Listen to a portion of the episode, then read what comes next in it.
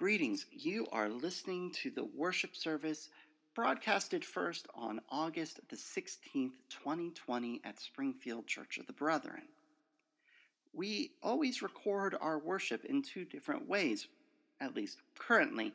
We are live streaming it, which puts a recording up on YouTube immediately, and we are making a copy of an audio file that we then mail out to our members who may not be watching it online, and we also put up on the podcast.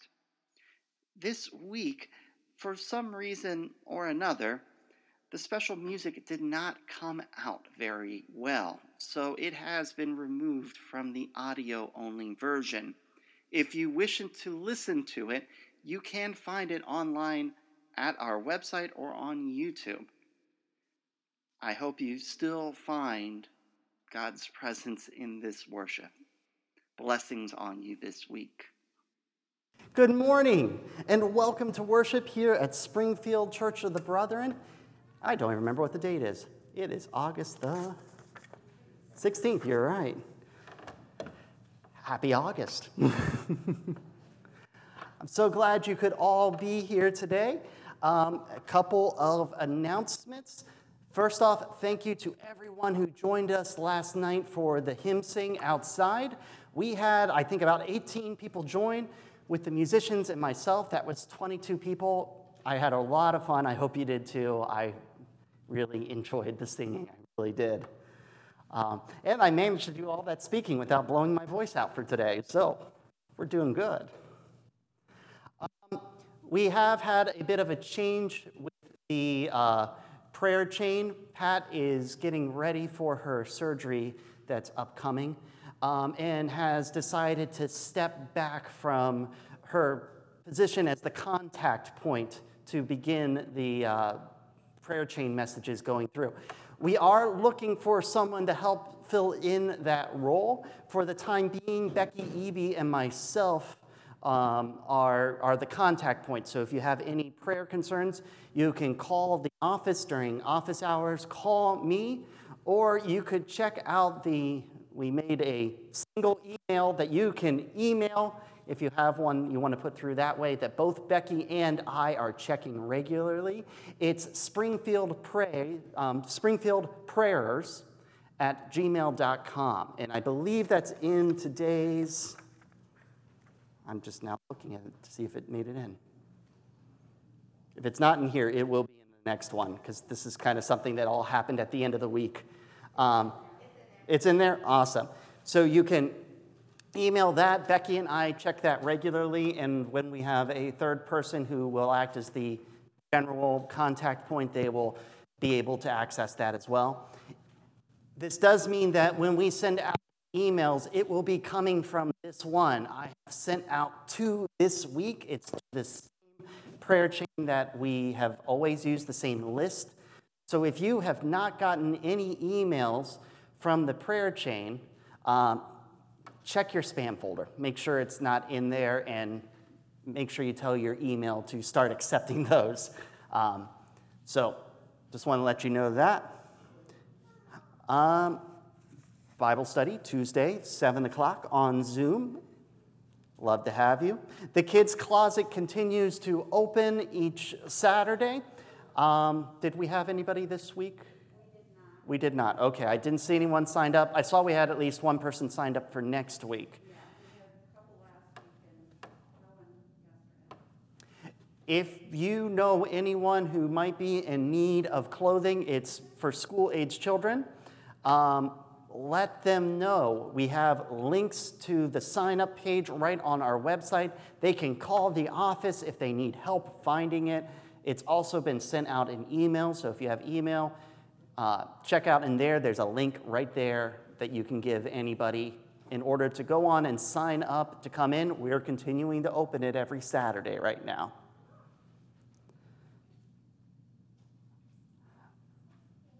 Oh, last but not least on this list, I wanted to make sure that I said um, Acme has started their community cashback program. So if you're shopping at Acme, check your receipts. Are there any other announcements?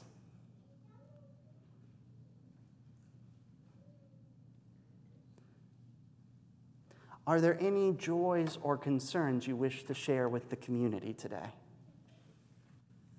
Andrew, I'm asking prayers for a coworker, uh, Jeff Sabo. He uh, has pneumonia in his right lung. He's in pretty bad shape. He's been tested twice. Both times it's back negative. He's, he's really struggling. Prayers for Dwayne's co worker, Jeff, who has pneumonia, and you said in one lung right now, um, and continues to struggle with that. Um, I think it got sent out on prayer team, but prayers for my grandpa Doran. He is in Medina Hospital right now. He's, last I heard, he was in the emergency room, but was waiting to be transferred to the ICU. Um, I assume he's probably in the ICU by now, but they're treating him for pneumonia. And his COVID test came back negative, but they can only have one designated visitor his entire stay, so he, he can't have visitors. Okay. So prayers for our brother Doran, who, yes, he, it did go out on the prayer chain, um, who is in the hospital in Medina right now with pneumonia. Um, however, his COVID 19 test did come back negative. Have an out. At of you might have known um, Dorothy Hayes from the Eastwood Church. She passed away, and her service will be the tomorrow at Newcomer. At Newcomer? So, prayers for the Hayes families. Dorothy from Eastwood passed away, um, and services will be held at Newcomers tomorrow. I think, My sister, she got COVID, she was she's school teacher, and she went to Georgia, and she got COVID. what's her name? She got, she should be coming home today, her, her, outbreak, we were excited. So she got to take some tests for that, she should be home, hope come home today. Sorry, her name is Te- And this went out on the prayer chain as well, I believe. Um, she's a teacher down in Georgia, um, and she's in the hospital for COVID. I think I saw, yes. My niece, my niece is, um, in healthcare, and she was exposed to the COVID virus, so she's going to be tested, so prayers that she's healthy, and, um, also prayers for my mom, she's not feeling well today. What's your niece's name? My niece's name is Megan Sheets. Megan, okay. And then for our sister Bev. So prayers for Janice's niece Megan, who may have come into contact, or may have, well, she's waiting on the test for COVID 19 after coming into contact. And prayers for our sister Bev, who's not feeling well today.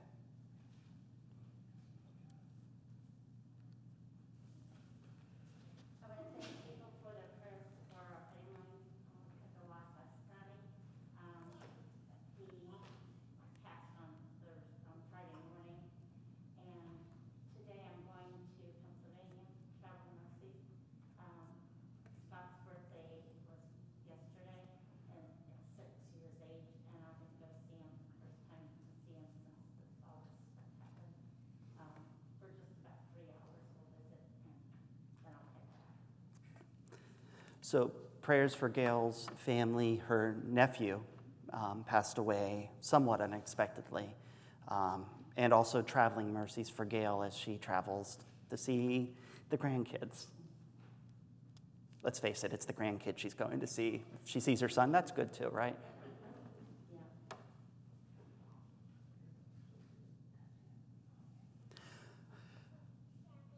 If there are no others, if you will enter into this time of worship as we listen to Bev's music.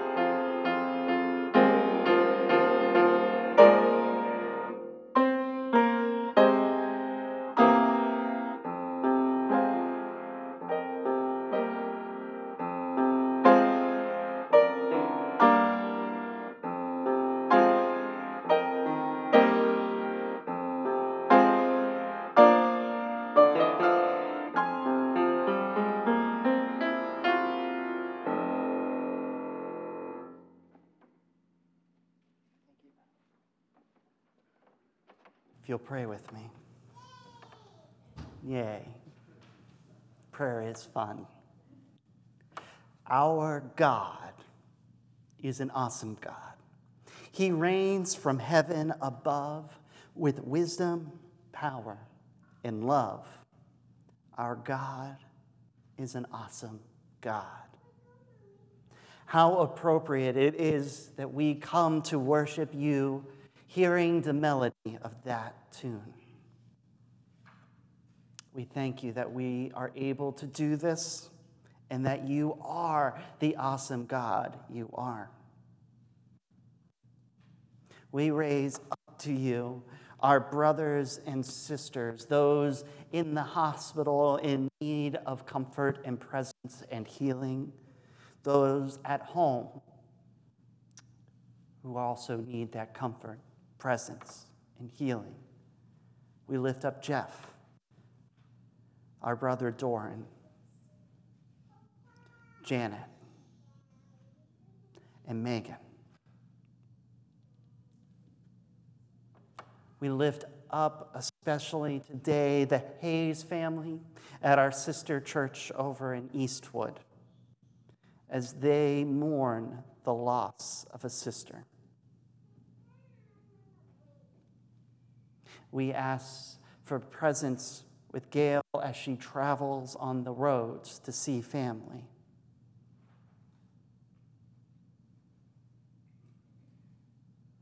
along with all those who share the road with her.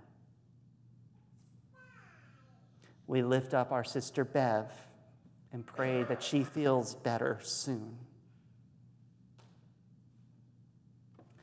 We thank you that we are here together, that we get to celebrate life, to celebrate your glory and power, to celebrate birthdays to celebrate little voices, to celebrate singing voices, to celebrate talking voices.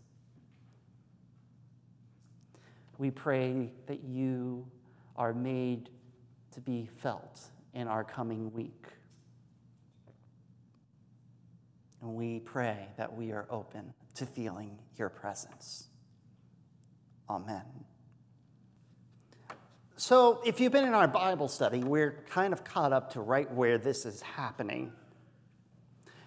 Paul has just taken his first trip. He has visited Cyprus and Lystra up into what we now think of Turkey. And the church is growing in leaps and bounds as Gentiles join the church. Now, as we enter Acts 15, and I'm going to be reading 13 through 22 and 30 through 32 instead of the entire chapter, which I would love to do.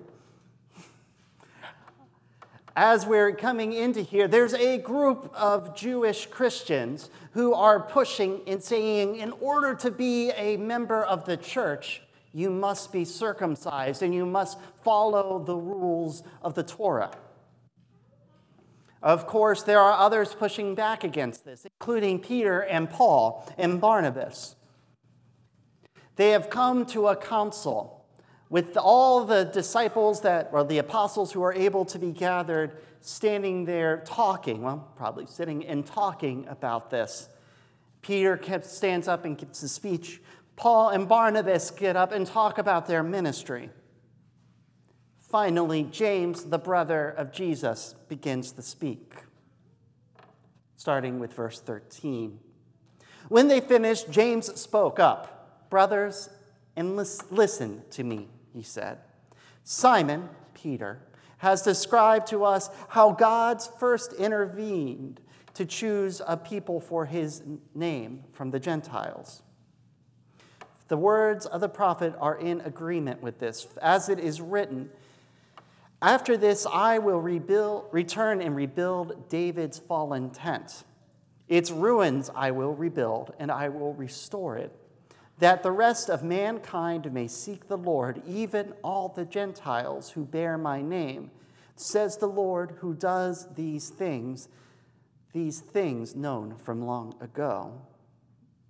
It is my judgment, therefore that we should not make it difficult for the Gentiles who are turning to God. Instead, we should write to them, telling them to abstain from polluted foods, foods polluted by idols, from sexual immorality, and from meat that has been strangled from animal, meat from animal, ay, ay, ay, meat of strangled animals and from blood. For the law of Moses has been preached in every city from the earliest times and is in the synagogues of every Sabbath. They then wrote a letter and sent it out with Paul and Barnabas and others, starting with verse 22. Then the apostles and the elders, with the whole church, decided to choose some of their own men and send them to Antioch with Paul and Barnabas. They chose Judas, also called Barsabbas, and Silas, who were among the leaders among, among the leaders of the believers. So the men were sent off and went down into Antioch, where they gathered the church together and delivered the letter. The people read it and were glad for its encouraging message. Judas and Silas themselves were prophets, so much was said to encourage and strengthen the believers. Blessed is the word of God. There is a holy ground in Carlisle, Pennsylvania. There really is. Nothing to get said about. At least, I'm not saying this because I'm a Pennsylvanian. I actually have no real connection to Carlisle, though it is a beautiful little town. But if you are a fan of football, there is a holy ground in Carlisle, Pennsylvania. It was there that a group of students of a boarding school reshaped the game of football. Before then, the game had relied only on brute strength. After them, it became an elegant game that balances strength, strategy, speed, and skill. Originally, what was then football by their standards was already being played in places like Dartmouth, Harvard, and Yale. The idea of that sport was for young men to show off their strength and courage. But there was a problem for these young players in Carlisle. They were smaller than their opponents, so they had to play the game to their own strengths. They didn't cheat, but their coach was really good at knowing what was technically allowed and what technically wasn't, was allowed. So, while their opponents were bigger, stronger, more powerful, they played with speed, finesse, skill. But their opponents were still more powerful, and not only that they were, as I said, physically more powerful, they also controlled the refs and the rule book and changed it whenever the Carlisle players came up with something new. Even so, if it wasn't for these Carlisle players, we wouldn't have the spiral pass, handoffs, or the trick play. It fascinates me that these players themselves so massively changed the sport by being who they are. By the end of their 25 years of playing, Carlisle not only, well, the Carlisle had the highest winning percentage of any team in the sport. Even today, um, nearly a century later, of all the defunct teams, they are still the winningest ever to have existed. They did it with what they had speed, control, finesse in rejecting what everyone thought the game should be like. While they were reforming this game in their own image, though, they themselves were being stripped of what made them unique. You see, it was the Carlisle Indian School, a place where young Native American boys and girls were taken from their families, had their hair cut, their clothes changed, and their languages stripped away. They were being made more like white Americans and not their ancestors. This isn't anything new, really. I mean, it's happened, we know the history, it's happened with Native Americans and African Americans. It's even happened to us. Our ancestors, the Pennsylvania Dutch, The English called us the dumb Dutch and did their best to eradicate the Pennsylvania Dutch language. The fact that we're standing in a sanctuary that looks like us, this, kind of proves their process worked. They made us more like them.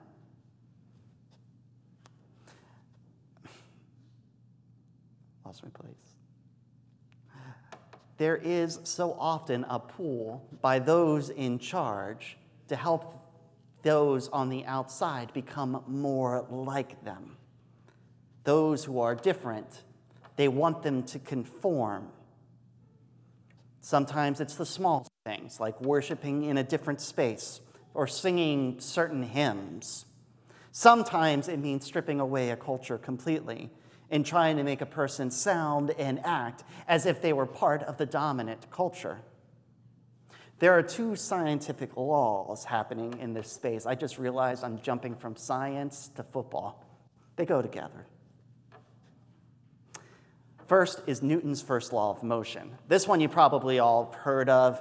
An object at motion or at rest will tend to stay at that motion or rest until an outside force acts upon it.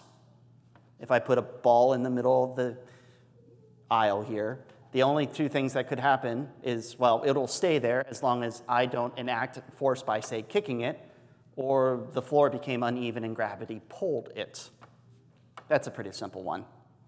The second one is the law of thermo, the second law of thermodynamics, which extremely paraphrased is in a closed system, entropy or disorder will remain at a constant or increase so long as the processes cannot be reversed or act on or be acted on by a force outside the system.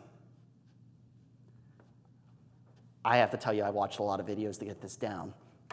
Here's what I came up with. If I took this, ma- this pail of marbles and I were to pour it on the floor, the marbles would bounce everywhere and roll all over the place. That's what we would expect, right? I'm not going to really dump any marbles on the floor, so don't worry, we're not picking up marbles. It's just a pail. Okay. While they're in that closed system or closed of the pail, everything is held in order, it's controlled.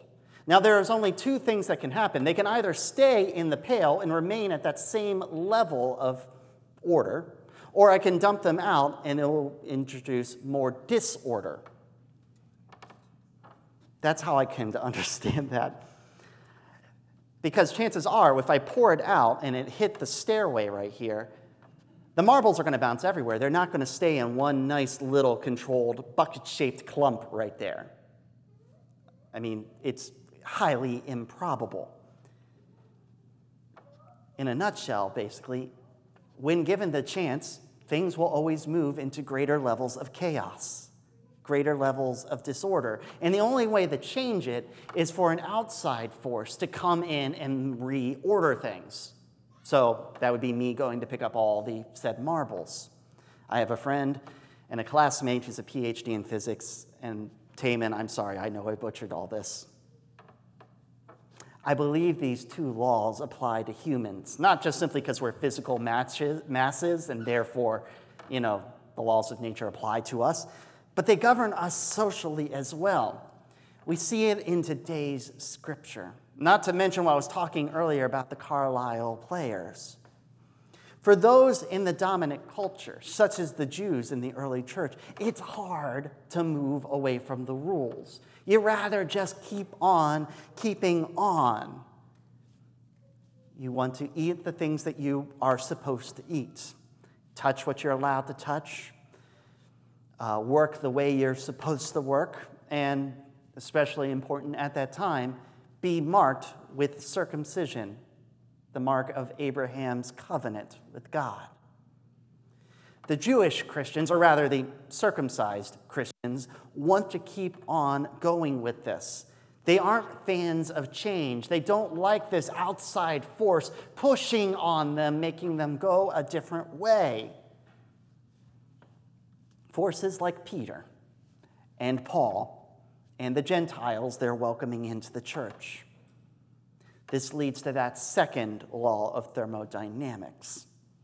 in a system they thought they had built was like this pail small, tight. It could be made to be bigger, but it would still be just big enough to fit the marbles in it. That's what they thought.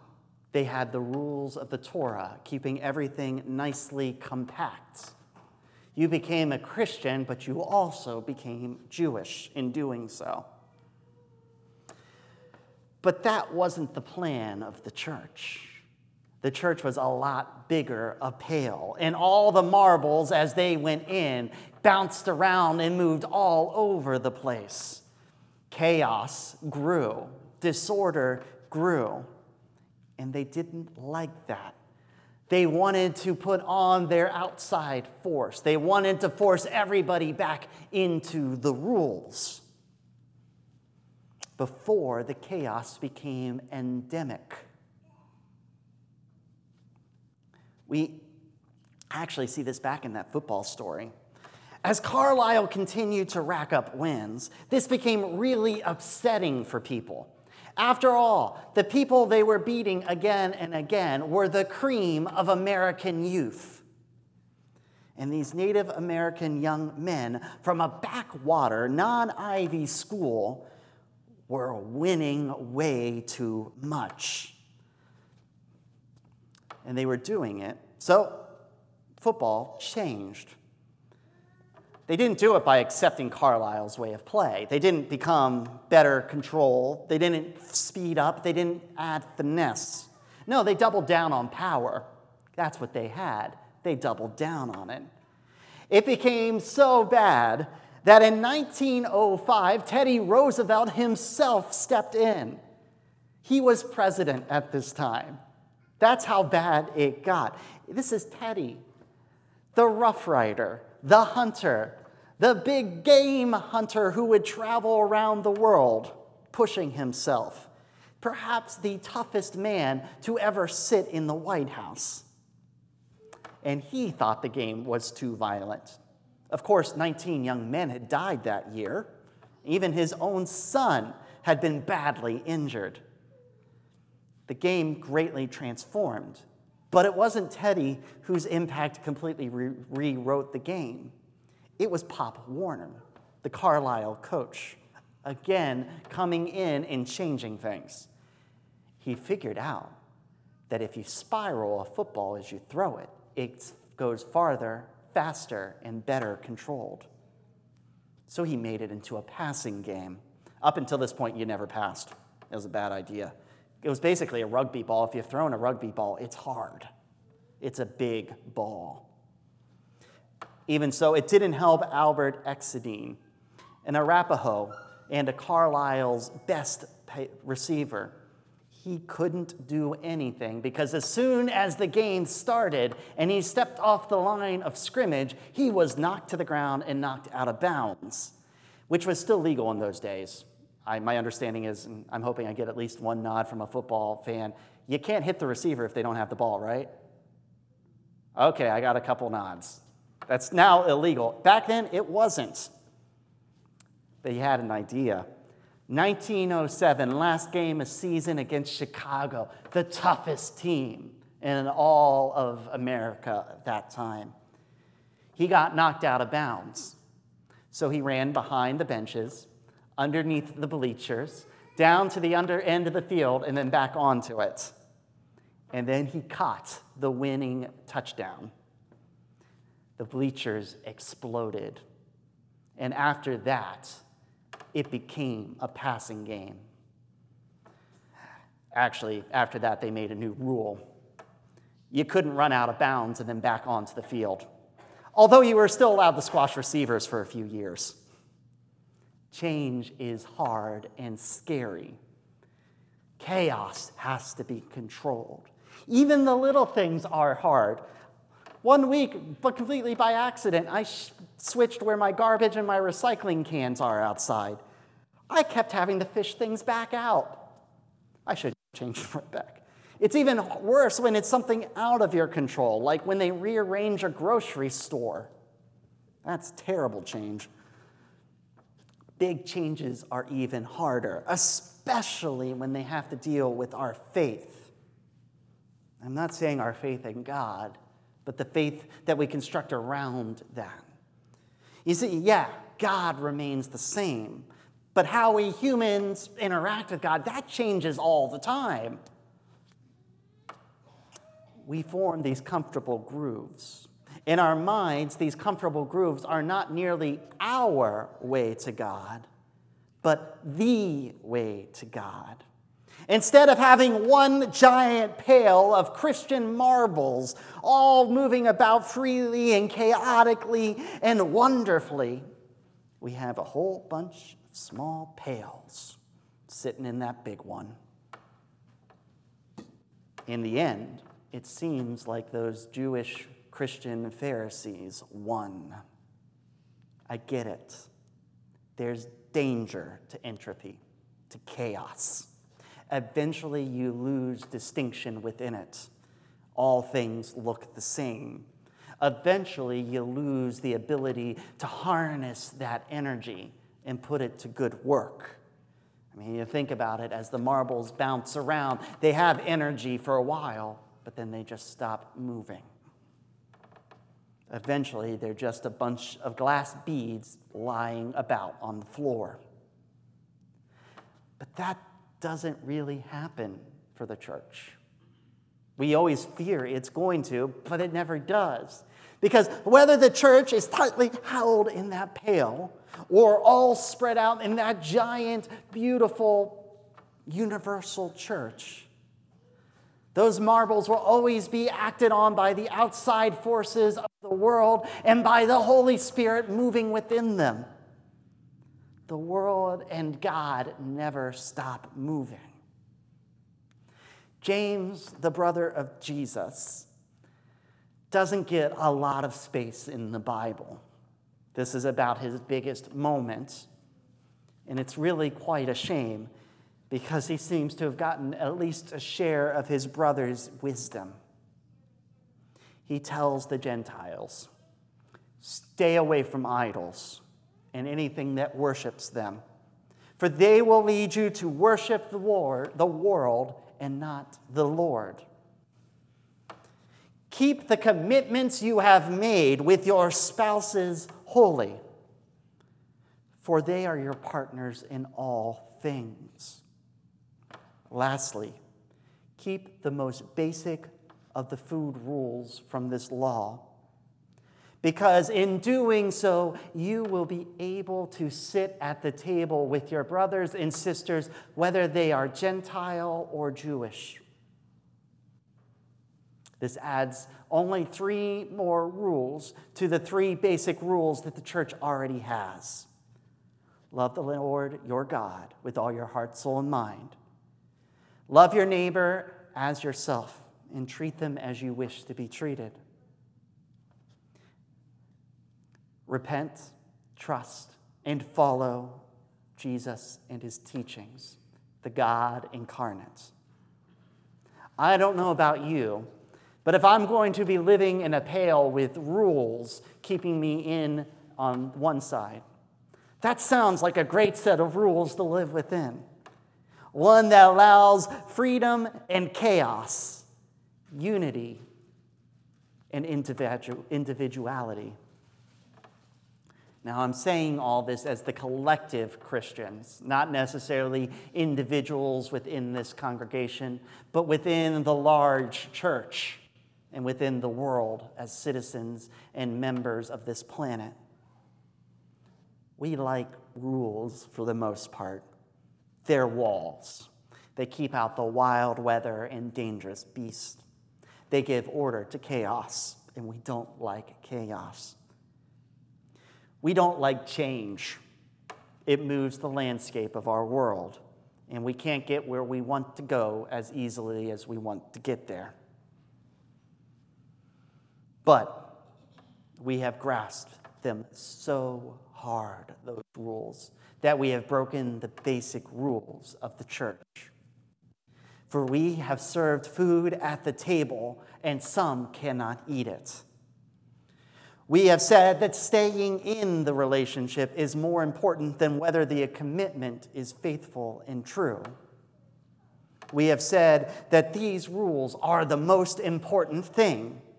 In doing so, we have set them up as idols and worshiped them.